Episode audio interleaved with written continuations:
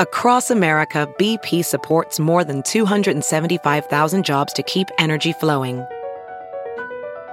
Jobs like updating turbines at one of our Indiana wind farms and producing more oil and gas with fewer operational emissions in the Gulf of Mexico.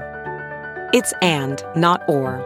See what doing both means for energy nationwide at bp.com slash investing in America.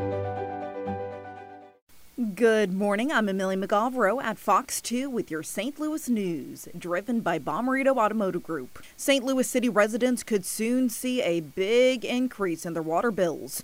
Our partners at the St. Louis Post Dispatch report city water officials are requesting two 20% increases in the next fiscal year. That would be the largest hike in nearly three decades. The average city water customer would see an increase of $10 per month. Some St. Louis aldermen held a town hall meeting Monday night for city residents and business owners. They were able to voice concerns on crime and other issues. Alderwoman Cara Spencer gave an update to her proposal to ban open carry in the city. The meeting also touched on the city's budget, liquor, licenses, and short term rentals. Metrolink is hosting another open house today on expansion plans and safety. North County residents got a chance to do so last night. They reviewed proposed plans for a new north south Metrolink rail line.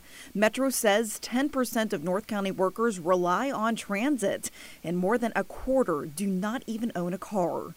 There's another open house for St. Louis City residents today. It's from 4 to 7 this afternoon at Doorways on Jefferson Avenue. And from the Fox 2 Weather Department, it will be warmer the next two days, but still quite nice. Plenty of sunshine with highs in the mid 80s. There's a slight chance of showers both Tuesday and Wednesday, mainly south of the metro St. Louis. Most will stay dry. A cold front crosses the region into Thursday.